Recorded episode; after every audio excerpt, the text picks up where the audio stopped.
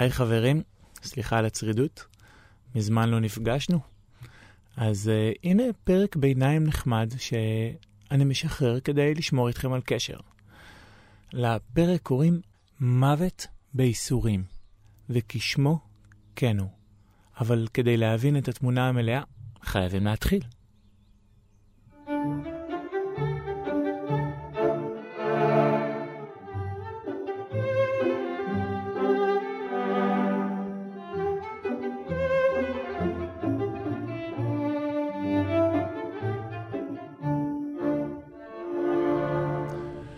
כולנו מכירים עוד מבית הספר שהארץ שלנו אומנם קטנה, אבל מה שבוודאי אי אפשר להגיד עליה זה שהיא נידחת.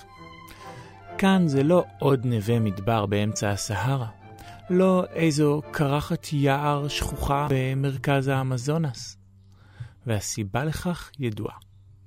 כי זו הארץ בה בחר אלוהים לפרוזדור המעבר בין יבשת אפריקה ליבשת אירואסיה. כן, כן, רבותיי, לאורך ההיסטוריה היינו הרבה יותר חשובים בגין הגיאוגרפיה מאשר בגין הדמוגרפיה. ומכאן שלעולם נידונו להיות מרכזיים בעולם. כי כשמנהיג של שבט או אימפריה מחליט לקום בבוקר ולצאת למסע חוצה יבשות, משהו דרמטי בקנה מידה עולמי מתרחש. אני אוהב לדמות את רצועת הארץ הצרה שלנו לסרט צילום ארוך, כזה של קולנוע. עליו משובצות אלפי תמונות מהרגעים הגדולים של ההיסטוריה האנושית. החל מנדידת ההומנידים הקדמונים מאפריקה אל אירואסיה, עבור דרך מצביעי האימפריות המסופוטמיות והמצריות הגדולות. ואליהם כמובן צריך להוסיף את היוונים, הרומאים, הערבים, הצרפתים, הבריטים, כולם נאלצו לעבור פה, בדרך להגשמת חלום קטן, להשתלט על העולם. ולמה לא ציינתי את היהודים? הרי גם אנחנו לא נולדנו פה מלכתחילה, כך לפחות לפי התנ"ך. תחילה אברהם נדד לארץ כנען ממסופוטמיה. שנים אחר כך, משה הוביל את בני ישראל ממצרים. הסיבה שלא הזכרתי את היהודים, כי אנחנו, בשונה משאר העמים, היחידים שעברו פה והחליטו להישאר, דווקא פה. וההחלטה הזאת, כפי שראינו, הייתה הרת גורל, מכיוון שהיא אילצה אותנו, בעל כורחנו, להיות הצופים בפועל של הסרט הדרמטי הזה, על כל המשתמע מכך. אבל מה שפחות שמים אליו לב, שלצד ההיסטוריה העולמית שמוצגת באולם הקולנוע המקומי, בהצגה השנייה מוקרן סרט נוסף, מדהים לא פחות, שגם הוא עוסק בנדידה בין יבשתית. אבל לא של עמים או לאומים, לא של כובשים ונכבשים, אלא של צמחים ובעלי חיים. וגם בסרט הזה, לא פחות מהסרט שלנו, יש דרמות גדולות. אין ספק שהתופעה הבולטת והמוכרת מבין כולן היא כמובן נדידת הציפורים. אבל מה היה קורה אם היו לוקחים את שני סרטי הצילום גם יחד, זה האנושי וזה הטבעי, ומקרינים אותם על אותו מסך באותו בית קולנוע? האם יכול לצאת מזה משהו מעניין? או אולי אנדרלמוסיה שלמה? על זה בדיוק אנחנו הולכים לדבר בשעה הקרובה עם המרואיין שלנו. אבל לפני הכל, אני רוצה להציג אותו. קוראים לו גלעד בן צבי, בן קיבוץ דגניה. אם שמעתם פעם את המושג מדריך הטיולים המיתולוגי, זה ביטוי שנתבע עליו. גלעד הוא ידען רב-תחומי שמצליח לסחוף עם הידע שלו אלפי אנשים, ואני נשבע לכם שראיתי במו עיניי איך כמה חברים שלי שחזרו מטיול איתו שקלו ברצינות להפוך להיות מדריכי טיולים. וזה היה ב understatement. האמת שהם פשוט רצו להיות גלעד בן צבי. את גלעד בן צבי הכרתי לראשונה במהלך שנת השירות שעשיתי בחברה להגנת הטבע, בשנת 98. והנה, חלפו להן ביעף 18 שנים, ופתאום, שוב הוא הבליח במציאות שלי, והפעם בכובע של אבא לילדה בגן של הבת שלי. אז, שעוד גרתי בקיבוץ דה בוקר, ומטבע האהבה המשותפת שלנו לטבע, שוחחנו לא מעט על טבע. והנה אחת מהשיחות האלו, שהוקלטה במיוחד עבורכם. למי שזאת הפעם הראשונה שלו בפה ושם, אציין שלא מדובר בפרק אופייני. בתקופה האחרונה אני מפרסם מעין פרקי מעבר, כדי לשמור אתכם, המאזינים, על קשר עד שאסיים את הכנת העונה הבאה של פה ושם בארץ ישראל. ולכן, מטבע הדברים, פרקים אלו פחות מושקעים, אבל זה לא אומר שהם פחות מעניינים. אז יאללה, מתחילים.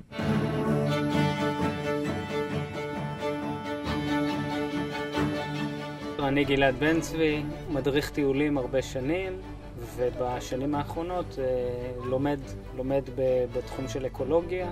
דוקטורט? היום אני עושה דוקטורט, כן. זהו, גר היום במדרשה, מדרשת בן גוריון. אנחנו רוצים לדבר על הנושא של המחקר שלך לתואר שני, שהוא מרתק לפי דעתי. כן, גם לפי דעתי. תוכל לספר באיזו מעבדה עשית את התואר כן. השני? קודם כל זה היה באוניברסיטת תל אביב, במחלקה לזואולוגיה, אצל uh, שניים מהאושיות, מה שנקרא, uh, יוסי לשם ויורם יום טוב.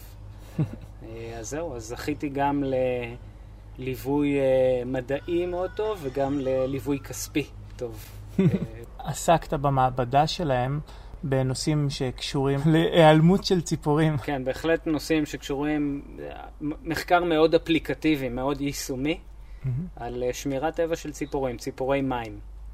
Uh, בהקשר של uh, ציפורי מים במדגים, uh, בבריכות דגים. הנושא הזה, הקונפליקט הזה בין בריכות דגים לבין ציפורים מוכר כבר עשרות שנים. Mm-hmm. בעיקר מוכר מהצד של, הציפ... של הדייגים, שהציפורים טורפות להם דגים, אבל פחות מוכר מהצד של הציפורים שנפגעות בעצם מהתגובה של הדייגים. אז אני, תכף אני אכנס לנושא שלי, אבל אני אתן כן איזה אולי מבט כללי על הנושא הזה. אז קודם כל צריך להגיד שאם שה... נסתכל על לפני מאה שנה לצורך העניין, אז היו כאן המון עופות מים, לא היה כאן מדגה אחד, ועופות המים האלה שכנו בגופי המים הטבעיים. אה, אני יודע מה, כנרת, ביצות, ימת החולה, חופים, וכן הלאה וכן הלאה. ומה שקרה זה תהליך דו-כיווני. מצד אחד, גם בישראל וגם ברחבי המזרח התיכון, המאה ה-20 התאפיינה בייבוש של מקווי המים האלה. חלק מהם יובשו כי הם היו ביצות ורצו שלא תהיה קדחת או שיהיו שטחי חקלאות או כל מיני דברים כאלה. פעילות ציונית. בהחלט, כן. חלק מהם יובשו אה, כי אה, היה צריך את המים האלה להשקיה, לשתייה, לכל מיני דברים, וחלק מהם זוהמו. פעילות ציונית. ובעצם מה שיצא בסופו של דבר הוא שכל גופי המים והביצות הגדולים של הלבנט לא קיימים היום. Mm-hmm. או קיימים בצורה מאוד מאוד מצומצמת. אז זהו, אז זה היה דבר אחד, ומהצד השני, בישראל לפחות, משנות ה-30 ואילך התחיל ענף המדגה. Mm-hmm. ומשנות ה-50 ואילך, אחרי מלחמת העצמאות, הוא צבר תאוצה. הגופים המלאכותיים ירשו את מקום הגופים הטבעיים, וכמובן שהעופות, אלה שלא נכחדו, mm-hmm. עשו את המעבר הזה. מהגופים הטבעיים שנעלמו לגופים המלאכותיים, ותחשוב שחוץ מהעופות בישראל שעשו את זה, עשו את זה גם עופות מסביב.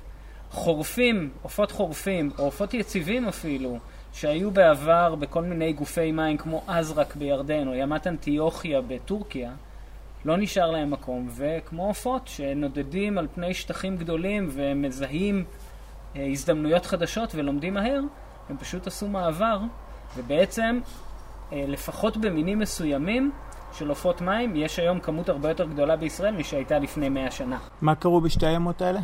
הם אה, יובשו. אה, אז רק לאט לאט צומצמה, זה נעת מדבר אה, שהייתה מלאה בביצות ובריכות והיום כמעט לא נשאר בה כלום. בירדן. בירדן, וימת אנטיוכיה בטורקיה יובשה בצורה מוסדרת במהלך סוף שנות ה-50, תחילת שנות ה-60. שאיבת מים. פשוט ייבשו אותה והפנו את המים למקומות אחרים. כן. וזהו, ולא נשאר ממנה שום דבר. אז בעצם נוצר מצב שכל... העופות, עופות המים שנותרו בלבנט, אני מגזים כשאני אומר כל, אבל הרבה מהם mm-hmm. מתרכזים בישראל, חלק בחורף, חלק בסתיו רק ובאביב, וחלק כל השנה, Mm-hmm. והלחץ על אה, בריכות הדגים גדול, כי חלק מהעופות האלה הם כמובן אוכלי דגים. עכשיו, כשאנחנו מדברים על המינים שמפריעים במיוחד, שהדייגים מחזיקים מהם בתור האויבים הגדולים, אנחנו מדברים על, אה, בוא נגיד, שלושה מינים שהם החשובים ביותר. יש עוד כמה, כמובן. סך הכל יש איזה 30 מינים בארץ שהם אה, אוכלי דגים בצורה משמעותית. מובהקת. אבל שלושה מינים שהם נחשבים לבעייתיים ביותר. הראשון, כמובן, כמובן, כולם מכירים אותו, סכנאי. הסכנאי, כן, הסכנאי המצוי, והוא באמת מסוגל לאכול, שוב פעם, יש מחקרים שונים, אבל הרבה פעמים מעל אה, קילו דגים ביום, ולהקה כזאת יורדת וצדה בצורה משותפת, היא יכולה בהחלט, לא יודע אם לרוקן בריכה, אבל לפגוע קשה בבריכה. אז זה, הוא בעייתי בעונה אחת בעיקר, וזה הסתיו. בסתיו הם מגיעים הנה, לפחות לפי המחקרים של ה-15 שנים האחרונות, הם מגיעים הנה במצב אה, אנרגטי לא הכי טוב, ובעצם רובם לא יכולים להמשיך הלאה ללא תדלוק. ל- ללא תדלוק. ואז הם נעצרים כאן, אם הם מצליחים לתדלק, הם ממשיכים הלאה, אם הם לא מצליחים לתדלק, הם לא ממשיכים הלאה, ובהחלט גם ייתכן שחלק מאלה שמצליחים לתדלק רואים כי טוב ונשארים. גם זה יכול לקרות. ועל זה מקום הוויכוח הגדול, על מה שתכף נדבר עליו. אה, אבל זה בסתיו, בחורף הם כמעט לא נמצאים פה, אלא אם כן הם נשארו בגלל שהם לא יכלו להתקדם הלאה, ובאביב הם עוברים פה יותר מהר ועם מצב אנרגטי יותר טוב, והפגיעה שלהם היא יותר קלה באביב. Mm-hmm. המין השני זה קורמורן גדול, שאוכל פחות, אבל יש ויכוח מאוד גדול על כמה הם אוכלים, יש מחקרים שמראים אה, 0.1 קילוגרם ויש מחקרים שמראים 0.7 קילוגרם ליום, זה הבדל אדיר, כן. אה, פי שבע. ונשאלת השאלה כמה הם אוכלים באמת פה, אבל בשיאים, בעקבות אה, אה, פגיעה בהם, הריבוי שלהם באירופה ופגיעה במושבות שלהם, חלק התחילו לעבור ולחרוף בישראל, והמספרים גדלו בשנות ה-90 ובשנות ה-2000 והגיעו בשיא ל-30 אלף. מספרים באמת עצומים. זה אותו קורמורן שנפגע במלחמת המפרץ? בדיוק. אותו קורמורן, ובאמת חלק מהחורפים באזור המפרץ הפרסי שדרגו בעקבות הפגיעה הזאת כנראה ועברו ל, ל, לאזור שלנו. בכל מקרה, כשהם היו 30 אלף חורפים, אז הפוטנציאל טריפה שלהם היה אדיר. אה, וקורמורנים, בניגוד לסכנאים שדגים רק על פני השטח, קורמורנים גם יכולים לצלול. לצלול עד דקה מתחת למים, להגיע לעומק של מעל עשרה מטר, ופשוט לרדוף אחרי הדג מתחת למים, וגם כשהם לא טורפים אותו, הם יכולים לפגוע בו עם המקור החד שלהם, ולגרום בסופו של דבר למותו או לפגיעה קשה. תספר איך אה, סכנאים, צדים. הסכנאים, שיטת הציד שלהם היא באמת מעניינת. אה, זה ציד אה, קבוצתי שיכול להיות או במעגל או בשורה.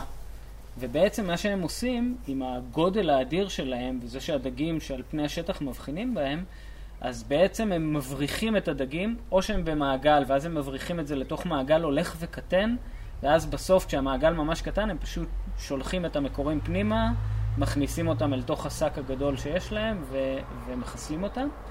האופציה השנייה היא שהם יוצרים שורה שפשוט מתקדמת לאט לאט לכיוון החוף, וככה גם סוגרת על הדגים, והדגים בסוף נלכדים במים יותר ויותר רדודים, ולקראת החוף כבר ממש קל אה, לדוג אותם. אז אלה השיטות הנפוצות ביותר.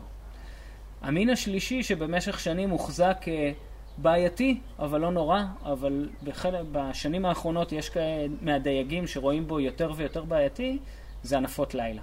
ענפות לילה נמצאות פה כל השנה. אגב, יש גם ענפות אחרות שפוגעות, אבל ענפות הלילה נמצאות במספרים הכי גדולים ועושות כנראה את הפגיעה הכי גדולה. הן פעילות בדרך כלל בלילה בזמן שגם הדייגים לא נמצאים בשטח ופחות מפחידים אותם, נגיד ככה. והן אה, מסוגלות אה, לדוג, אבל בדרך כלל רק באזור קו החוף. כלומר, באמצע בריכה שהיא אה, מלאה, הם כמעט אף פעם לא יצליחו לדוג. נדיר מאוד שרואים ענפה עפה מעל המים ופשוט צוללת לבריכה ותופסת דג כמו פרפור. בדרך כלל הן עומדות על קו החוף, פשוט דגות את הדגים שנמצאים שם. דומה לחוף מים, רק שהם חסידאים. נכון, והן קצת יותר גבוהות, הן יכולות להיכנס יותר פנימה לתוך המים, ורוב החוף מים, צריך לזכור, אם הם אוכלים דגים, זה דגים ממש קטנים. כן. לא אוכלים דגים של 100-150 גרם, כמו שענפת לילה יכולה לעשות. נגיד רק עוד דבר, בש... לפחות בעשרות שנים עד השנים האחרונות, היו מחקרים שהראו שענפות לילה, בגלל שהן ליד החוף בלבד, הן בדרך כלל פוגעות בדגים החולים או המתים. אלה שמגיעים אל המים הרדודים, הם אלה שנפגעים בעיקר. חלקאים והנדכאים. בדיוק. ומהבחינה הזאת יש דייגים שעדיין מחזיקים מהם סניטר או מדד, אינדיקטור לזה שיש בעיה בבריכה, hmm. אבל יש דייגים אחרים שאצלם הן נמצאות בכמויות כל כך גדולות שהם רואים בהם אויב. אז זה hmm. משתנה ממדגה למדגה איך מסתכלים על ענפת הלילה. אז שלושה מינים שלפי תפיסת החקלאים, שלושתם עושים נזק. איך החקלאי מתמודד עם הנזקים האלה? אוקיי, okay, אז uh, כמובן השאלה באיזה תקופה. ככל שאנחנו מתקדמים הדרכים, בשנים הדרכים משתנות. אבל בשנות ה-50, שנות ה-60, שנות ה-70, השיטה הפשוטה הייתה ירי. כמובן, גם אמצעי הפחדה מכל מיני סוגים. אה, אמצעי הפחדה, זה התחיל פשוט בהסתובבות של דייגים מסביב לבריכות, המשיך בכל השיטות הווקאליות, הקוליות של אה, תותחי אוויר ודברים כאלה. בתחילת שנות ה-80 אפילו עשו קולות מצוקה של ענפות לילה כדי להבריח את ענפות הלילה. אמ, זהו, היום מדברים על כל מיני רובוטים, על דברים אחרים. הדבר המשותף אבל לכל השיטות האלה הוא שבמחקרים ברחבי העולם, בארץ אני חייב להגיד, לא עשו מחקרים מסודרים על כמה יעילות השיטות האלה. אף פעם לא עשו מחקרים על כמה יעילות השיטות האלה. הם גם מתרגלים לזה, לא? להרבה מהדברים הם מתרגלים. לזה שיורים בך אתה לא מתרגל בסופו לא, של דבר. לא, אבל קולות ירייה? כן. לתותחים הם מתרגלים. אה, צריך אולי לעשות, מה שהראו במחקרים בחו"ל זה שצריך לעשות איזשהו שילוב מאוד מאוד וריאבילי של כל הדברים האלה כדי להצליח. Mm-hmm. אה, ושירי, כל עוד הוא לא נעשה בצורה מסיבית מאוד, שתהיה מאוד בעייתית מבחינת שמירת טבע. איזה ירי? על מנת להרוג? ירי על מנת להרוג, גם לא משיג את התוצאות. כלומר, ירי פה וירי שם לא יפחיד למשל סכנאי רעב. יעשה אותו יותר זהיר, אבל לא, לא יגרום לו לא להגיע בסופו של דבר אל הדגים. וירי מסיבי בסכנאים, שזה עוף בירידה משמעותית במספרים ובסכנת הכחדה עולמית, הוא עסק מאוד בעייתי. Mm. קורמורנים גדולים קצת פחות בעייתי, וענפות לילה גם פחות בעייתי, אבל שוב פעם, היום רשות הטבע והגנים מאפשרת מכסות של ירי בהם, והמכסות האלה לא משיגות בדרך כלל את המטרה. Mm-hmm. הדבר שהתחיל להיכנס משנות ה-70 ואילך, ובמיוחד משנות ה-90 כשגדלו המספרים, זה הגנה uh, פסיבית, מה שנקרא. Mm-hmm. זה בישראל בעיקר רשתות. זה הדבר המרכזי שנכנס. רשתות שמגינות על הבריכה מלמעלה ובהרבה מקרים גם מהצדדים.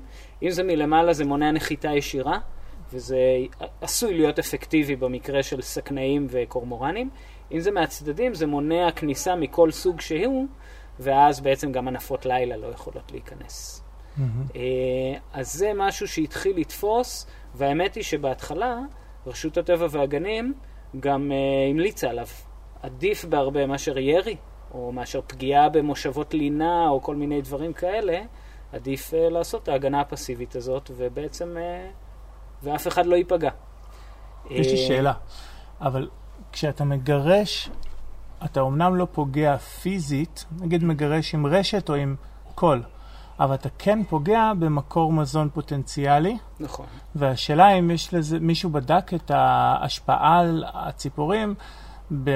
כי מצד אחד אתה אומר צמצמו את מאגרי המים הטבעיים, מצד שני עברו למאגרי מים מלאכותיים, אז עכשיו אם חתכו מכאן על ידי מניעה מהציפורים להיכנס למלאכותיים, אתה בעצם מצמצם את מקורות המזון. נכון. השאלה אם מישהו בדק את ההשפעה האקולוגית הכללית של זה על, על הנדידה או על הציפורים. אז זהו, אז קודם כל לגבי קורמורנים, לגבי ענפות וקורמורנים זה, אה, בוא נגיד שזה לא כל כך נבדק. אני אגיד לך גם מה הבעיה. גם בשלב שעשו הכי הרבה רישות, לא רישתו את הבריכות הגדולות. הבריכות הגדולות בעצם לא אפשריות לרישות, מכמה סיבות. אחד, הקונסטרוקציה יצטרכו קונסטרוקציה שתהיה מאוד מאוד יקרה, או לחילופין שזה יתמוטט באיזשהו שלב. הדבר השני, אפילו בלי הקונסטרוקציה, גם הרישות עצמו, לרשת שטחים של דונמים רבים, עשרות דונם, כמו שהבריכות הגדולות, יהיה יקר, אה, יקר מדי. כן. צריך להגיד גם על הרישות הזה, שכל הזמן צריך לתחזק אותו. הוא מפריע לתפעול השוטף של הבריכה, צריך כל הזמן לתחזק אותו, ובגלל שלא יכולים להחזיק את ה... לרשת הבריכות הגדולות, אז מה שקורה, או מה שהיה קורה לפחות, זה שהיו מעבירים הרבה מאוד דגים לשמירת חורף, נגיד, נגד קורמורנים, היו מעבירים אותם לבריכות יחסית קטנות, שכן יכלו לרשת אותם, ואז בבריכות הזאת האלה הייתה צפיפות די גדולה, והייתה תמותה שלא קשורה לטריפה, בעצם. Mm-hmm. אז זהו, מה שבעצם, אה, לשאלתך, אז על ענפות לילה וקורמורנים קצת יותר קשה להגיד, אבל בוא נגיד שעם כל הירי הספורדי הזה וה... וגירושים מקומיים שנעשו, המספרים הלכו וגדלו לאורך השנים, גם של ענפות לילה שהן יציבות פה וגם של הקורמורנים החורפים. המספרים הכלל המספר... העולמיים? לא, מספרים בישראל, בישראל הלכו וגדלו. כן. אבל זה לא אומר אה, האם אה, הבנתי. אז אם המספר גדל, זה אומר שהיה לו מספיק מקור מזון. כן, היה, עדיין היה מספיק מקור מזון, אבל מה שאני אומר הוא שהם גם הצליחו להגיע לדגים. לדגים בבריכות לא מרושתות, שלא הצליחו כל פעם לגרש אותם משם. והיה עוד אולי נושא שלא נגעת ואולי התכוונת, אה, עשו בריכות עודפים. ל... תכף ניגע בזה. אה, אוקיי. המין השלישי, סכנאים, לפחות לפי התצפיות שעשו שריכזו רשות הטבע והגנים, כל הגירוש הזה וההברחה שעשו והירי לא הועילו בגלל שהסכנאים, לטענתם, ברוב המקרים לא יכלו להמשיך הלאה.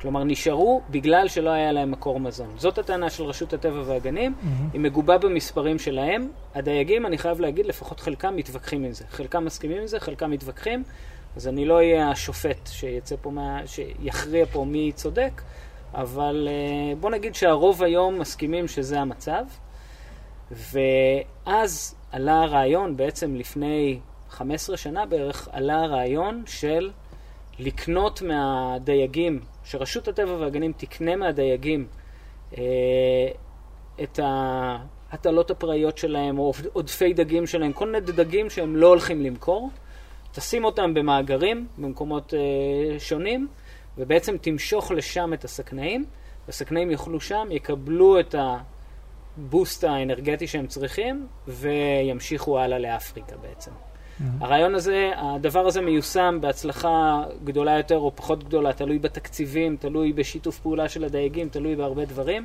מיושם כבר מאז ועד היום, ובגדול, לטענת רשות הטבע והגנים ולטענת הדייגים של מישור חוף הכרמל וכל מישור החוף, זה סיפור הצלחה. ולטענת הדייגים של עמק בית שאן, שזה המרכז הגדול השני של אה, בריכות דגים בישראל, זה סיפור, זה לא סיפור הצלחה. זה אולי אפילו כישלון, ככה הם טוענים. אז הדייגים של המערב, נקרא לזה, ורשות הטבע והגנים אומרים, הורדנו את המספרים. מאלפי סכנאים שהיו נשארים פה בתקופה הזאת של שיא המאבק בין הדייגים לסכנאים, נשארו מאות בודדות. אה, ובעצם כל השאר ממשיכים הלאה ולא גורמים את הנזק שהם היו גורמים בעבר. אה, ויש אפילו שנים שלא נשארים אפילו מאות, אלא פחות מזה, עשרות בודדות. הדייגים של עמק בית שאן אומרים, אה, זה נכון בהסתכלות הכללית, בהסתכלות הנקודתית של עמק בית שאן, אם הרוב היו נשארים אז במישור חוף הכרמל, היום אלה שנשארים, הכמה מאות שנשארים, נשארים באזור עמק בית שאן וגורמים נזקים וגורמים בעיות, ואנחנו לא מקבלים מספיק עזרה בלעשות גירוש מסודר שלהם מהבריכות. אז אוקיי, מאכילים אותם במאגרים, אבל לא עוזרים לנו במקביל לגרש אותם מהבריכות כדי שהם אה, לא ידעו שהם לא צריכים להתקרב לבריכות. בקיצור, זה מקור לסכסוך היום בין דייגי עמק בית שאן לבין הרשות, אבל זה פתרון שלפחות לגבי חלק מבריכות הדגים בארץ פעל יפה. Mm. אבל זה טוב רק לגבי הסכנאים. זה לא כן. מועיל לגבי הקורמורנים או הענפות, כי המספרים שלהם יגדלו, הם נמצאים כאן כל החורף או כל השנה, אז זה, זה לא פתרון, זה פתרון נקודתי למין הבעייתי הזה, למין אה, סכנאי. אוקיי, okay, שהוא המין העיקרי, נכון? Uh, שוב פעם, תלוי באיזה מדגה אתה מדבר. היום, למשל, במדגה המערב, ענפת לילה נחשבת להכי בעייתית, כי הסכנאי הסכנאים כמעט כבר לא נמצאים שם, הקורמורנים גם לא נמצאים בכמויות גדולות, Mm, ומבחינתם הנפת הלילה זה האויב מספר אחד. הבנתי. אוקיי? אז זה מאוד משתנה ממדגה למדגה, אה, מי המין שנחשב להכי בעייתי.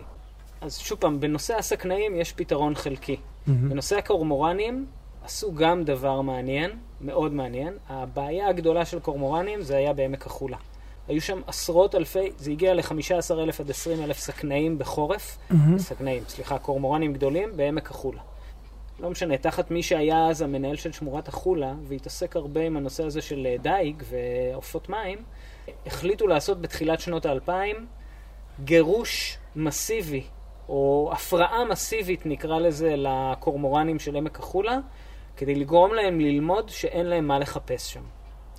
ובעצם במשך שלוש שנים, או שלושה חורפים יותר נכון, כי זה הזמן שהם היו שם, היו עושים, באמת הופעל בשיתוף עם רשות הטבע והגנים והכול, מערך של הפרעה בלתי פוסקת לקורמורנים כשהם באים לבריכות הדגים.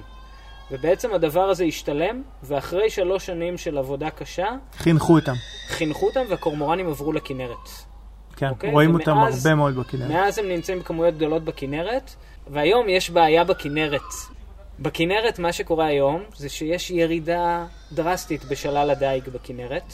רוב החוקרים מאשימים את שיטות הדייג המאוד לא מוצלחות, ואת זה שמנהלת הכנרת ואגף הדייג לא מצליחים לאכוף את הדייג המסודר על הדייגים של הכנרת. הדייגים של הכנרת, לעומת זאת, האשימו את הקורמורנים, ובעצם אה, לאור זה נעשה מחקר של רשות הטבע והגנים, שגם על התוצאות שלו יש כמובן הרבה ויכוחים, תלוי מאיזה צד אתה מגיע, אבל המחקר הזה הראה שהקורמורנים בכנרת אוכלים ביום הרבה פחות ממה שיוחס להם, כלומר סביב ה-100 ומשהו גרם ליום, ועיקר המזון שלהם ניתחו כל מיני אה, אוטוליטים, מה שנקרא, עצמות מהצנפות של הקורמורנים או מה- מהלשלשת של הקורמורנים, והראו בעצם שכמעט כל מה שהם אוכלים זה לא הדגים הנידוגים על ידי אדם, אלא זה מינים אחרים. אז בעצם ספוננים. כנראה שהם אה, גם ספוננים וגם אמנונים, אבל אמנונים ממינים אחרים שהם לא דגי הדייג החשובים.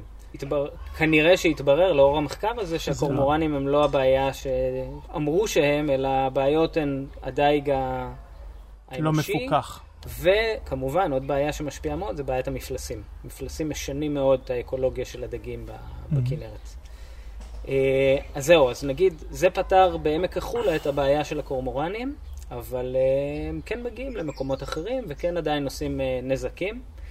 אז אני חוזר עכשיו אל התחום רשתות. שאני התחלתי להתעסק בו, שזה הרשתות. אז הרשתות בעצם, בהתחלה חשבו שזה הפתרון האולטימטיבי, גם מבחינת הגנה מטריפה, וגם מבחינת זה שלא יצטרכו לירות יותר בציפורים, לא לגרש אותם. הם כבר ילכו למקומות שלהם, כי הם לא יצליחו להיכנס, הם ימצאו את מקורות המזון האלטרנטיביים, כי הם לא יצליחו להיכנס לבריכות. קודם כל, הרשתות, כמו שאמרתי, בעייתיות לדייגים. אחד, בעיות תפעול. שתיים, יוקר. שלוש, תחזוקה. כל הדברים האלה מוסיפים המון לעלות של התפעול של המדגה. דבר שני, יש לא מעט מהדייגים, בעיקר אלה שמצדדים בירי, טוענים שהרשתות לא עושות את העבודה שלהם. ענפות לילה מצליחות למצוא את החורים, אפילו קורמורנים וסכנאים מצליחים למצוא את החורים. הרשתות, כל עוד לא מתחזקים אותם היטב, אז הן מתמוטטות או נקרעות, ואז מישהו יכול להיכנס פנימה. הציפור נרתעת מהרשת, או שזה מלכודת? ציפור לא נרתעת מהרשת, ציפור, במיוחד לאורך זמן, לומדת את הרשת ולומדת להיכנס פנימה. טוב, אבל היא לא עלולה לטעות מהרשת? שהיא לא קיימת? כמו אה, שדלת אה, שקופה שנתקעים בה? אז זהו, אז בהתחלה באמת היו ציפורים שהיו נתקעות בזה, היום זה קצת פחות קורה, פשוט מהסיבה שבעקבות המלצות של רשות הטבע והגנים עברו לחוטים, בדרך כלל חוטים שחורים שהם מאוד בולטים, חוטים שחורים ויחסית עבים. אבל, אה, אבל עדיין, קודם כל יש את הבעיה שציפורים מצליחות להיכנס פנימה. ובמקרה של ענפות לילה, יכול להיות שזה אפילו משפר את היכולת שלהם להגיע, כי ברגע שהרשת לא מתוחה, ראיתי את זה הרבה פעמים, הן עומדות במספרים גדולים על אמצע הרשת, מורידות את הרשת אל קרוב לפני הבריכה, ופשוט עומדות עליה ודגות במקומות שהם לא יכלו להגיע אליהם בעבר, אוקיי? אז זה דבר uh, בעייתי נוסף, והדבר השלישי, זה מבחינת הציפורים, וזה היה הבסיס למחקר שלי, זה שהתברר שלא מעט ציפורים נלכדות ברשתות. Uh, לא רואות אותם טוב, אולי גם בלילה לא רואות אותם, למשל ענפות לילה. נכנסות פנימה דרך איזה חור ואז לא מוצאות את הדרך החוצה, או במקרים יותר uh, נפוצים נבהלות כי מגיע איזה מישהו ואז פשוט עפות לתוך הרשת ונתפסות שם. אה, או לחילופין, בהרבה מקרים, דורסים או מינים אחרים שבאו כדי לאכול ציפורים שנתפסו ברשת ונתפסו בעצמם. Mm. אוקיי? אז כל הדברים האלה אה, יכולים לקרות. עכשיו, מה הבעיה עם כל הדברים האלה? אז קודם כל נתחיל את ההיבט ה... יש לזה בעיה משלושה היבטים. אחד זה היבט מוסרי, שתיים זה היבט אקולוגי, ושלוש זה היבט כלכלי.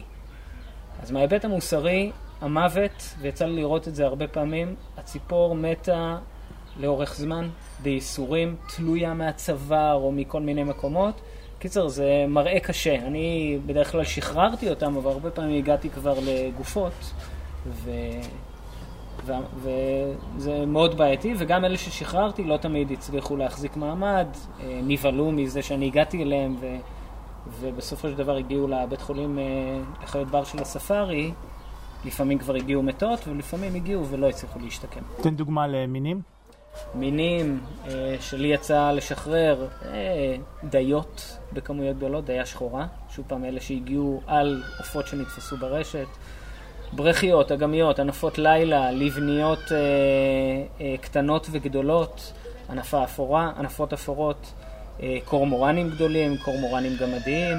זאת אומרת, רוב בעצם הציפורים שמעולם לא היה איתם בעיות, התחילו להיפגע, הרוב. בוא נגיד שגם הציפורים שיש איתם בעיות, כן. וגם הרבה ציפורים שאין איתם בעיות. אז זהו, אז ההיבט השני המוסרי הוא שהקונפליקט נוזל. כלומר, דולף אל מינים נוספים שאין להם שום קשר לקונפליקט הזה, הם לא אוכלי דגים ולא כלום. עכשיו, וכאן אנחנו מגיעים גם לבעיות האקולוגיות. יש כאן שתי בעיות. דבר אחד, אנחנו לא ידענו מה המספרים שנפגעים, ויכול להיות שהמספרים האלה מאוד גדולים ופוגעים באוכלוסיות מסוימות של, אה, של מינים. Mm-hmm. ממש מורידים את המספרים. דבר שני, אה, יכול להיות שנפגעים כאן, וראו, היו תצפיות על מינים נדירים שנפגעים. אוח, עית ניצי, שני מקרים, וכן הלאה וכן הלאה. והמינים האלה רגישים במיוחד, וכל פגיעה בהם יכולה להיות מאוד בעייתית. אה, והדבר השלישי הוא שההיבט הכלכלי זה שיש כאן פוטנציאל אדיר לפגיעה מאוד גדולה בתיירות הצפרות בישראל. תיירות שהולכת ותופסת אה, נפח. כן. סתם אם נסתכל על, זה בעיקר תיירות פנים, זה נכון, אבל סתם אם נסתכל על מה שקורה באגמון היום, ששם זה באמת תופעה יוצאת דופן, אני לא מצפה שבריכות הדגים יכניסו את הכספים שהאגמון מכניס, כן. אבל לא משנה, מעגן מיכאל, במקומות אחרים, כפר רופין, יש אנשים שכבר מתפרנסים על נכון. תיירות הצפרות הזאת. ומי שגר כאן באזור הרבה פעמים רואה סקנדינבים שמגיעים. נכון, נכון. כן. ו- וזה בדיוק, הדוגמה הקלאסית היא uh, סיור של עיתונאי צפרות מרחבי אירופה שעשה מרכז הצפרות הישראלי של החברה להגנת הטבע, הגיעו למעגן מיכאל וראו חמישה פגרים תלויים וזה פשוט עורר זעם וריקושטים מאוד קשים. והביקורות האלה נכתבו בעיתונים. נכתב על ההיצע המדהים שיש לישראל מבחינת ספרות, ונכתב על הבעיות שמירת טבע המאוד מאוד קשות האלה שיש. ובסקנדינביה זה בטוח גם לצד הפגיעה בפלסטינים. אה, נכון, אני מניח ש, שזה נוסף לעניינים.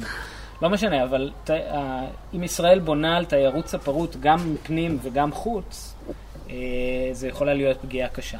לא בטוח שזה פוגע אגב בדייגים ישירות, יכול להיות שזה לא מעניין אותם.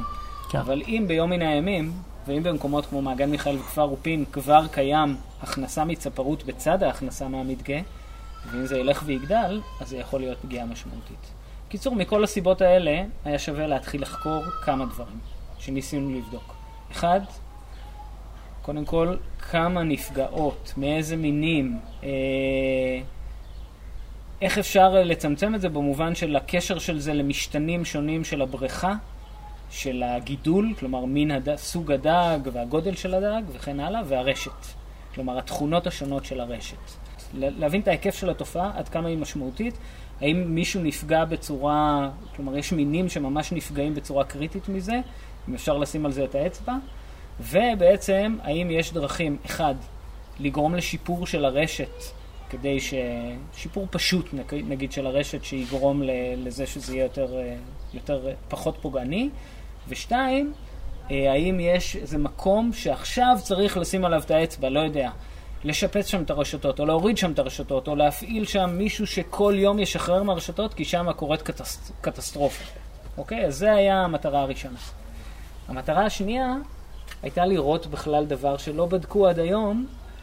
בזה אני חייב להגיד כבר במאמר מוסגר שהצלחתי חלקית, כי היה לי גודל מדגם קטן, אבל המטרה השנייה הייתה לבדוק עד כמה הרשתות יעילות באמת. כי לא, אף אחד לא בדק את זה. אף אחד לא עשה בארץ השוואה בין בריכות מרושתות לבריכות לא מרושתות זהות. הבעיה היא שכמובן קשה למצוא בריכות זהות, אבל מסתבר בהרבה מקרים במדגים שיש כן בריכות כמעט זהות לחלוטין מבחינת הגידול שמכניסים פנימה, העונה, הגודל של הבריכה, המים שמזרימים, אבל אחת מרושתת ואחת לא. זה אי אפשר לבדוק על ידי הרווח אה, והפסד של החקלאי מאותה בריכה? לא, הדרך לבדוק את זה לא על ידי רווח והפסד, אלא על ידי מה נכנס ומה יוצא. כן, שזה בערך אותו דבר. נכון, אבל צריך לעשות את ההשוואה הזאת. אבל יש לא לחקלאים נתונים. בוודאי. כל מה שהייתי צריך זה לגשת לחקלאים 아. אה. ולקבל נתונים, אוקיי. אבל אין הרבה זוגות בריכות כאלה. והמטרה השלישית הייתה לנסות אמצעים אלטרנטיביים. לנסות אמצעים אלטרנטיביים ולבדוק אם יש אמצעי מיגון שיוכל להיות לא פוגעני ומה שחשוב, יעיל באותה מידה ולא יותר יקר. כי אחרת כמובן הדייגים לא ייקחו את זה. אוקיי? Mm-hmm. Okay? צריך להציע משהו לדייגים ששווה, שיהיה להם שווה. לפתור, לבדוק אם יש בעיה, ואם היא אכן קיימת, לפתור אותה. להציע פתרונות, בדיוק. אה, ולבדוק אם יש בעיה משני הצדדים. גם מצד הציפורים וגם מצד הדייגים. יפה. אוקיי? אז זהו, אז ב, uh, כדי לפתור, ל, לדעת מה קורה מבחינת לכידה של עופות ברשת, עשינו סקר שנמשך שנה בעצם, ועברנו בו סך הכל 150 בריכות במדגים שונים ברחבי הצפון. בעצם מה שקיבלנו, כשהרחבנו את מה שקיבלנו, קיבלנו, אני לא זוכר את המספרים המדויקים, אבל 800 ומשהו עופות מתו או שנתפסו ושוחררו על ידינו ונלקחו לטיפול. בכמה בריכות? 150 בריכות. אמ, וכשהגדלנו את זה על כל הדונמים המרושתים שיש היום בישראל, קיבלנו נתונים של פחות או יותר 1,600 אה, עופות מתים לשנה. באקסטרפולציה? כן, באקסטרפולציה. באקסטרפולציה. רגע, אז זה לא הרבה. זה ממש לא הרבה ביחס למה שחשבו. דיברו על 6,000, ויכול להיות אגב שבעבר, לפני עשור, זה באמת היה 6,000, לפני שקצת שיפצו את הרשתות והכניסו uh, חוטים יותר נראים וכן הלאה, אבל זה הרבה הרבה פחות ממה שחשבו. כלומר, מבחינת מספרים, קודם כל אין דבר כזה הרבה או מעט, אבל אם אנחנו מדברים אקולוגית, 1,600 פרטים, אם מדובר על המינים הכי נפוצים, הנפת לילה, קורמורן גדול, זה לא בעייתי. אם אנחנו מדברים על המינים הבעייתיים, למשל סכנאי, חסידה שחורה, וכן הלאה וכן הלאה, זה יכול להיות מאוד בעייתי, אוקיי? כי האוכלוסיות שמגיעות לארץ הרבה יותר קטנות, והם כולם מינים בסכנת הכחדה, או בסכנת הכחדה בסיכון, בוא נקרא לזה. אוקיי? מתוך ה-1600, כמה, מה היה המין הנפוץ ביותר? המין הנפוץ ביותר היה נפת לילה, שזה לא ריגש אף אחד, אוקיי? זה כן ממשיך לרגש מבחינה תיירותית, כמו שאמרתי, או מוסרית. כן. זה לא, לא מעניין מבחינה אקולוגית. זה מין מספיק נפוץ כדי שהוא יספוג תמותה כזאת בצורה שהוא... אה, יהיה יציב. כן. כמות הגוזלים uh, שיוצאת כל שנה תכסה על זה יפה. Uh, הם היו משהו כמו 30 אחוז, שזה בהחלט הרוב המכריע. מה שמעיד שכנראה כן יש כאן עניין של ראייה. כי הן פעילות בלילה, ואז אולי לא רואות טוב את הרשתות, או כשהן באות לצאת לא רואות אותן טוב. אבל, והיו עוד שורה של מינים, רובם מינים נפוצים, אלה היו המינים הנפוצים ביותר, אבל אם אנחנו מסתכלים על החלוקה של 1,600 אה, פרטים האלה, סליחה, 800, 800 ומשהו, כי זה מה שהיה לנו, אה, אנחנו רואים שמדובר על 54 מיני ציפורים. אוקיי? 54 מיני ציפורים זה הרבה מעבר לאוכלי הדגים, זה עוד הרבה מינים אחרים, וחלק מהם הם בהחלט מינים נדירים. דוגמה? כמו שאמרתי, דוגמה טובה זה אוח, דוגמה טובה זה עית ניצי, דוגמה טובה זה שכפית ים, אה, והדוגמה הכי בעייתית, כי זה היה במספרים באמת גדולים, זה היה חסידות שחורות. אז בשנה לפני שהתחלנו כבר היה דיווח על זה מאיזה צפר גרמני שיש המון אה, חסידות שחורות שנתפסות ברשתות. מי שלא מכיר, אתה יכול להגיד כמה מילים על המין כן. הזה? אז יש לנו שני מינים שנודדים באר... של חסידה שעוברים דרך ישראל, חסידה לבנה וחסידה שחורה. שניהם מינים, אבל חסידה שחורה במיוחד, שהמספרים שלהם יורדים עולמית, וחסידה שחורה היום כבר מוגדרת בסיכון, סיכון עולמי.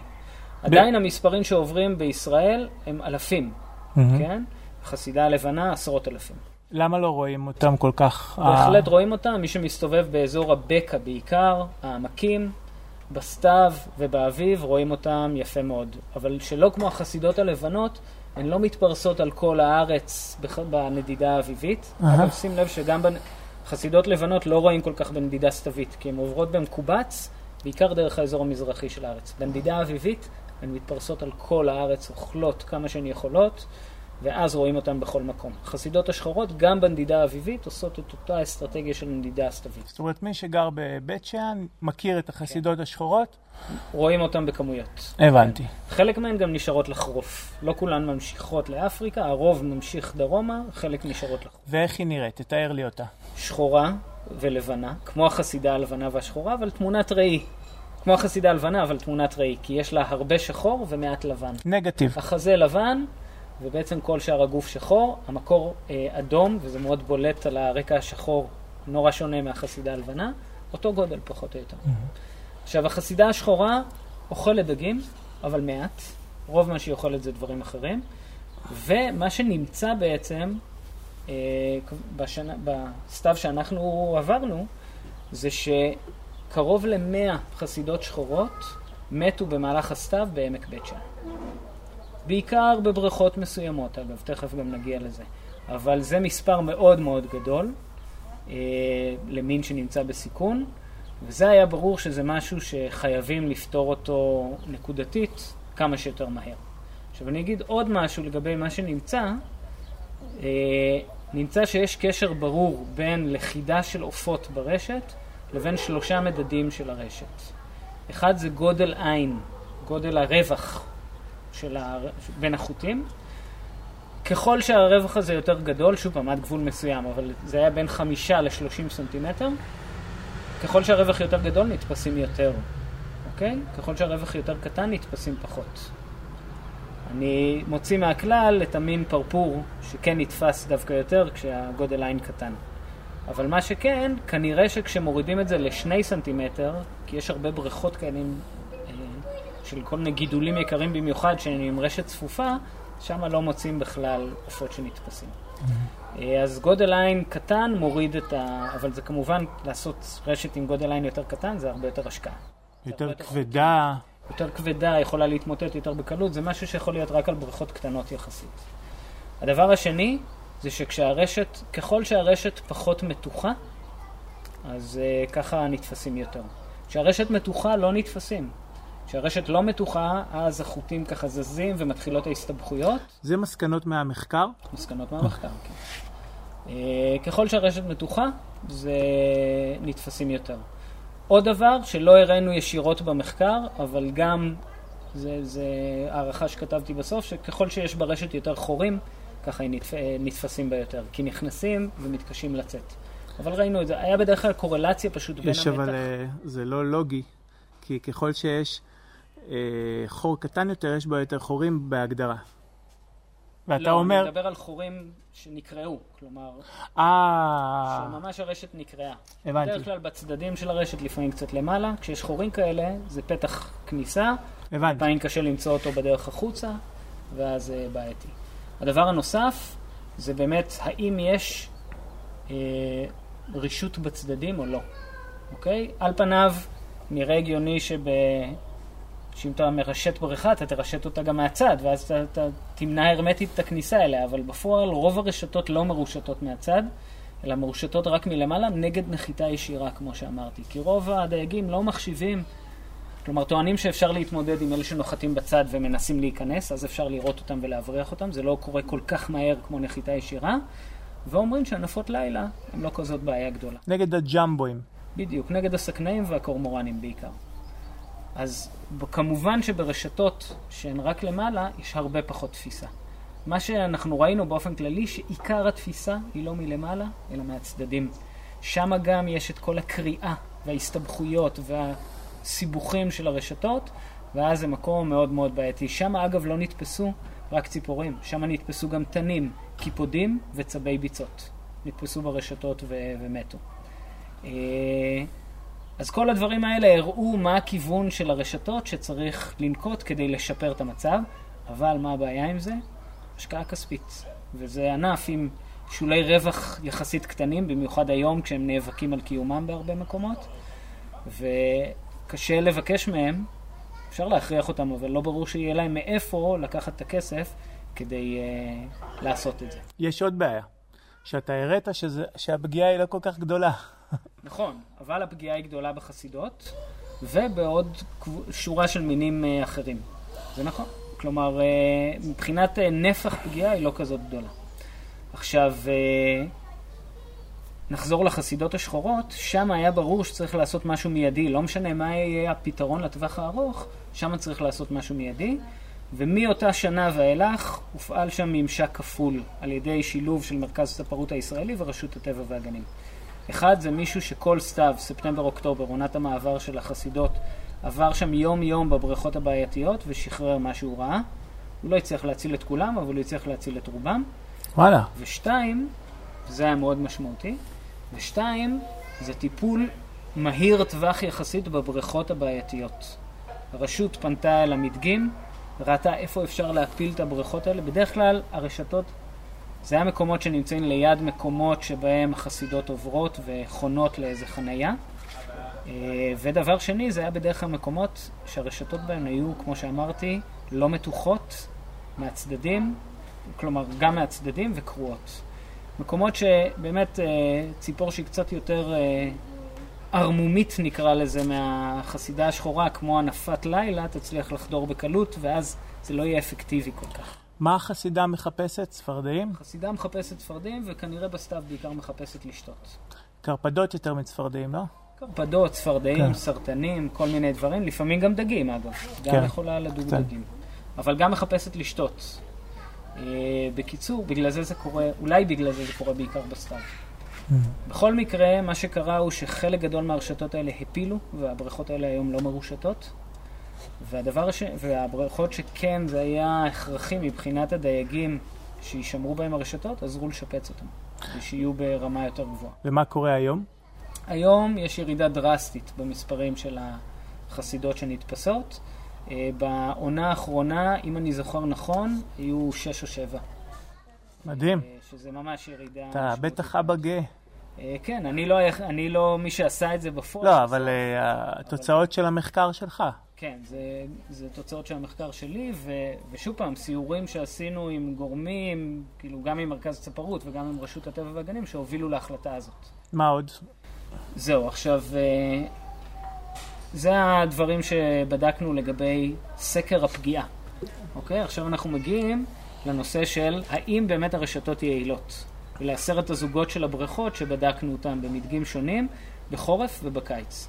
אז קודם כל התוצאה הסופית היא שאין הבדל סיגניפיקנטי, אין הבדל מובהק בין הפחת של הדגים בבריכות המרושתות לפחת בבריכות הלא מרושתות. עכשיו יש כאן אבל, אני אוסיף לזה, שכן יש הבדל, אבל הוא לא מובהק, בחורף. בזוגות שבדקנו בחורף, לטובת הבריכות המרושתות. כלומר, כן הייתה איזו פגיעה מסוימת בבריכות הלא מרושתות על ידי סכנאים קורמורנים, מי שעובר בסתיו ובחורף. ולעומת זאת, בקיץ יש הבדל לא מובהק לטובת הבריכות הלא מרושתות. מדהים. מה שאומר שכנראה מה שתיארתי לך, של הענפות שמנצלות את הרשת, כנראה ש... שיש כאן איזה משהו. אבל מה זה אומר? זה לא אומר בהכרח שהרשתות לא יעילות. זה רק אומר שיש אמצעים נוספים, יכול להיות שיש אמצעים נוספים שננקטים שהם מייתרים את הרשתות. אתה מבין מה אני אומר? כן. כלומר, אם עושים שם סיורים כל הזמן, משולבים עם הפחדות, משולבים עם כל מיני דברים, עם המכסת ירי שלהם, יכול להיות שכל הדברים האלה ביחד, בסופו של דבר זה ידוע שמשהו הכי אפקטיבי, זה באמת בן אדם שמסתובב בשטח. אבל קשה לבן אדם אחד להסתובב על כל השטח ולהחזיק כמה אנשים שיעשו את זה כל הזמן, ועם ענפות לילה מדובר על כל השנה, זה נורא יקר. זה הכי אפקטיבי, אוקיי? אבל יכול להיות שעושים את זה בצורה מספיק טובה, כדי שהפחת יהיה מספיק נמוך, כדי שלא יהיה הבדל בין רשת ללא רשת. אז המסקנה okay. של המחקר שלפחות אם פועלים אז אין צורך ברשת. המסקנה היא שכמו שאנחנו, כמו שזה מתופעל היום, אין צורך ברשת. אין צורך ברשת, עכשיו אני חייב לסייג את זה.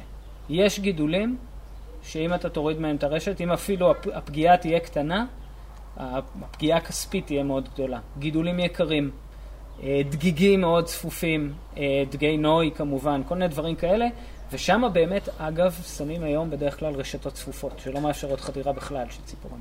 אבל כשאני מדבר על הרשתות הפרוסות על בריכות יותר גדולות, של שמירת חורף, של דגי מאכל, או של גידול של דגי מאכל בקיץ, אז מוטל כאן סימן שאלה מאוד מאוד גדול על היעילות של הרשתות, אבל שוב פעם, אני רוצה להגיד, זה עשרה זוגות של בריכות, אי אפשר לתת פה מסקנה חותכת, אבל זה, מי, זה, זה, זה כמו שאמרתי, נותן סימן שאלה גדול, mm-hmm. אוקיי? הדבר השלישי שרצינו לבדוק זה אמצעים אלטרנטיביים, אוקיי? אפילו אם אנחנו צריכים להשאיר את העניינים כמו שהם ואת הרשתות כמו שהן, האם יש אפשרות למצוא אה, אמצעי אלטרנטיבי שיהיה מקובל על כל הצדדים, כי הוא גם לא יהיה פוגעני לציפורים, וגם יהיה מספיק יעיל ולא יקר, לא יותר יקר מהרשתות, כדי שהדייגים יסכימו לקבל אותו. או במקום להגיד מספיק יעיל, יעיל. כן. לא פחות יעיל מהרשתות, אוקיי? בואו נגיד כך. בסדר? ואז בעצם הרעיון שעלה לנו, יש המון אמצעים שמוצעים היום. דחלילים, סתם.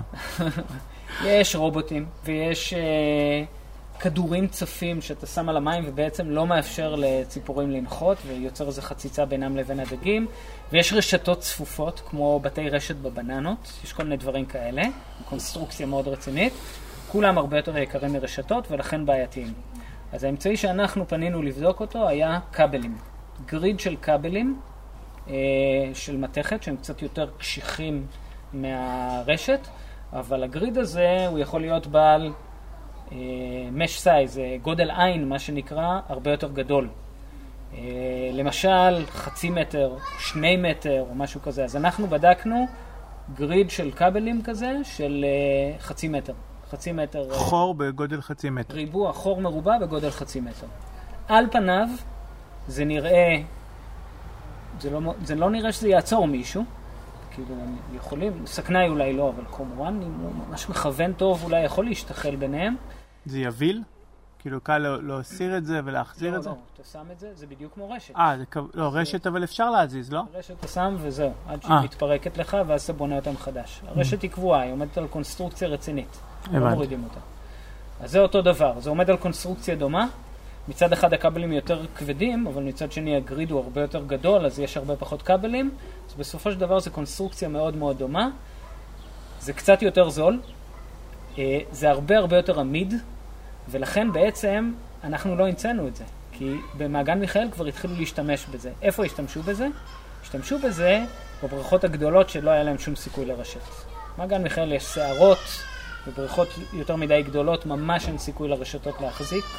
ובעצם מה שהם התחילו לעשות שם זה כבלים עם גריד ענק של שני מטר, כן? אבל נגד סכנאים, זה מה שהם התחילו לעשות שם. אז אנחנו לקחנו את הרעיון הזה ורצינו לבדוק אם אנחנו לוקחים בריכות יותר קטנות גם, ושמים רשת מול כבלים, ולא נותנים הפעם לאף אחד להפריע לציפורים, אין הברחות, אין שום דבר, רק בודקים את היעילות של החבר'ה האלה מול בריכות לא מרושתות. שכן מפריעים?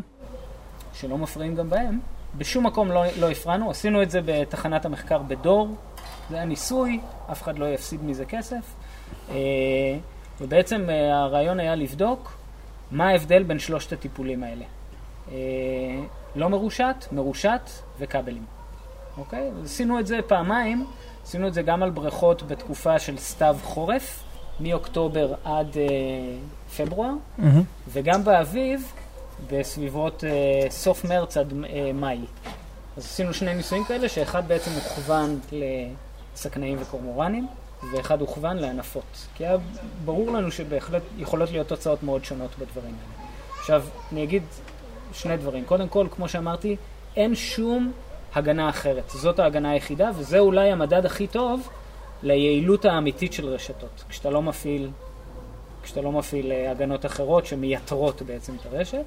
והדבר השני הוא שהרשתות האלה היו מושלמות. שום חור, מתיחה מושלמת, כיסוי מכל הצדדים, כלומר מניעה כמה שאפשר הרמטית של, ה... של הטריפה. והתוצאות שקיבלנו הן תוצאות מאוד מאוד מעניינות. קודם כל, תוצאה מאוד מעניינת, לגבי הקיץ, אין הבדלים בין שלושת הטיפולים. כלומר, לפחות להנפת לילה, באמת הרשתות לא כל כך יעילות. או הרשתות, כשאין הגנה אחרת, לא יעילות. היא הגיעה? היא הגיעה, הם הצליחו לחדור למרות שכמעט לא היו חורים, כן נוצרו חורים עם הזמן, הם הצליחו לחדור. הם לא עמדו מלמעלה, כי הרשת הייתה מתוחה היטב, והם הצליחו לחדור והם הצליחו לאכול. והיא פגעה? והיא פגעה, אבל פגיעה קטנה. וגם בכבלים היא פגעה פגיעה דומה, וגם בלא מרושתות היא פגעה, פגיעה דומה. כלומר, מה שהסתבר לנו... שזה לא יעיל. זה שזה לא יעיל. מצד שני, הפגיעה של הענפות היא לא כזאת מטורפת, לפחות בסצנריו הזה. Mm-hmm. הם בכל המקרים האלה עומדים בשוליים של הבריכה כנראה, ומצליחים לדוג באותה יעילות. וכל עוד הדגים שם כולם, והם היו מטופלים, הכל היה טוב, הם היו בריאים ולא מתים, לא דאגו הרבה. הענפות הלילה לא דאגו. איך ניטרתם עם מצלמות? ניטרנו עם תצפיות, במקום אחד גם שמנו מצלמות, וניטרנו עם תצפיות בעיקר. תצפיות יום, תצפיות לילה, וככה קיבלנו איזשהו מושג לגבי הכמות של העופות שנמצאים שם. לעומת זאת, בניסוי החורף, היו תוצאות אחרות לגמרי. קודם כל, בבריכות הלא מרושתות, שאני מזכיר, גם לא הייתה עליהן הגנה, לא נשארו כמעט דגים.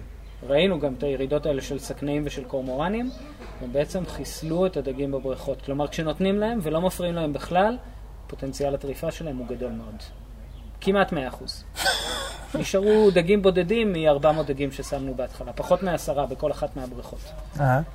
הדבר אבל המרתק היה ש... הרשתות והכבלים נתנו את אותה תוצאה בדיוק. שהיא? שהיא 90 ומשהו אחוז של שימור הדגים.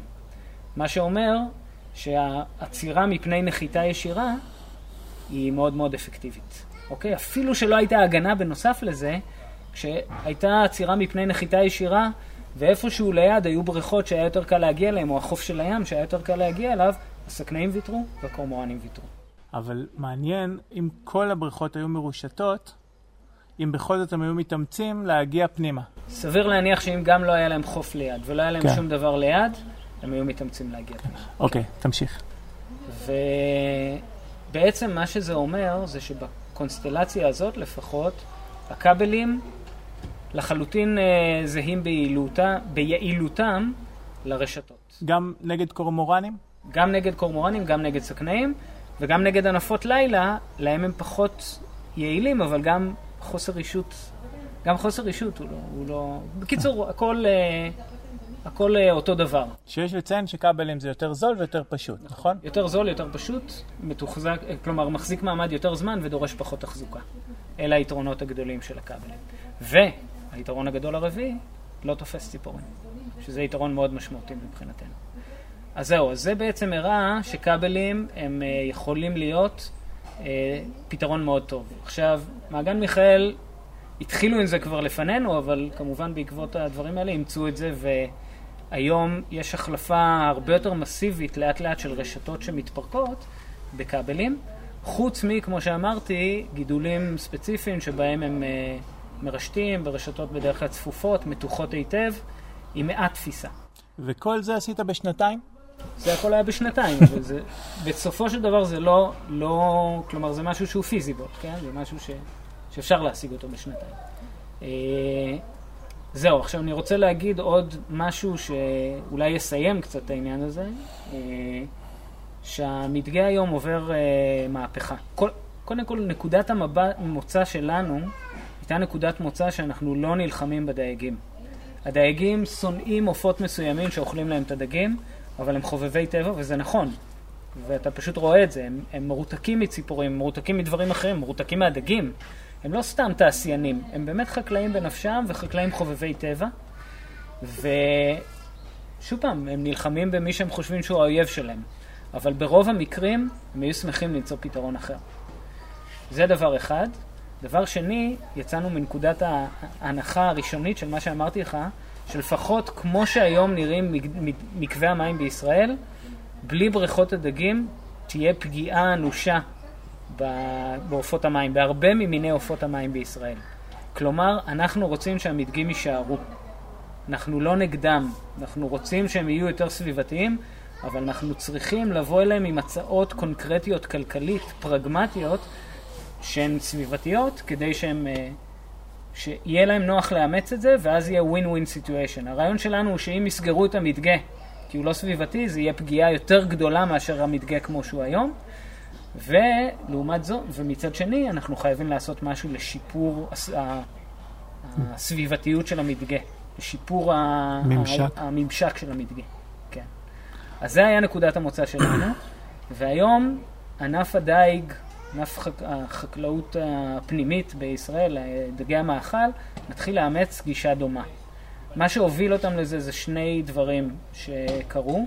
אחד זה רפורמת המים במדגה, אם שמעת על זה. אה, הכריחו אותם בעצם, המשרד להגנת הסביבה, הכריח אותם להתחיל לטפל במי הפלט שלהם, שזורמים לנחלים או לחוף של הים או לכל מקום במצב די גרוע. בהתחלה הכריחו אותם לעשות זה בזמנים בלתי אפשריים ועם אימון עצמי בלתי אפשרי, mm-hmm. והם פשוט אה, איימו בפשיטת רגל. ואז uh, משרד להגנת הסביבה ומשרד האוצר ומשרד החקלאות הגיעו לאיזושהי קומבינציה שגורמת להם היום לטפל במי הפלט שלהם, ממש מהפכה במי הפלט. מה הקשר? שזה שוב פעם, uh, זה גורם להם להפוך להיות הרבה יותר סביבתיים. אבל זה לא קשור לציפורים. זה לא קשור לציפורים. אבל זו התנהלות הרבה יותר סביבתית שלהם. והדבר השני שקורה זה הנושא של הורדת המכסים על uh, יבוא דגים. שגורם לזה שאפשר להבין, הדגים קפואים, או אפילו גם דגים טריים, אבל בעיקר דגים קפואים. מסין. מסין, או מכל מקום אחר שמייצר בזול, במחירים הרבה יותר זולים מכל מה שהם עושים כאן. יש להם uh, הרבה הרבה יותר הוצאות, הוצאות הרבה יותר משמעותיות, והם היום באמת נאבקים על קיומם. במסגרת המאבק הזה על קיומם, שורה של אנשים, אחד זה uh, בעצם המנכ"ל של uh, ארגון מגדלי הדגים, שהוא לשעבר המנכ"ל של החברה להגנת הטבע, גרשון פלג ממעגן מיכאל. אה, כמה מהחוקרים בתחנות המחקר אה, של אגף הדייג, בראשם אה, עיינה בנט מתחנת המחקר בדור, ושורה של מדריכים משירות ההדרכה של משרד החקלאות, מתחילים להוביל מהלך שאם הוא יצליח, אני לא יודע אם הוא יצליח כי יש לו הרבה התנגדות בקרב הדייגים, אבל מתחילים להוביל מהלך שאם הוא יצליח הוא יהיה פשוט מדהים מכל, מבחינתנו, מבחינת שומרי הטבע, הוא יהיה מדהים. המהלך הוא בעצם להפוך את המדגה ליותר סביבתי, גם בהיבט של הפלט, גם בהיבט של, אה, וגם בהיבט של ציפורים, אלה שני ההיבטים המרכזיים. אם זה רשתות, אם זה ירי בסכנאים, אם זה כל הדברים האלה, להעביר את המדגה מהפכה, ואז להעלות את המדגה אה, לתת למדגה אה, שלושה, שלוש אפשרויות אה, רווח כסף אלטרנטיביות, נקרא לזה ככה. אחד, זה קבלת כסף ממשרד הגנת הסביבה ומכל מיני ארגונים באירופה, על זה שהוא בעצם שומר בתי גידול, אוקיי? הפך להיות בעצם שומר בתי גידול ימיים. הדברים האלה קיימים היום באירופה, מתקצבים מדגים.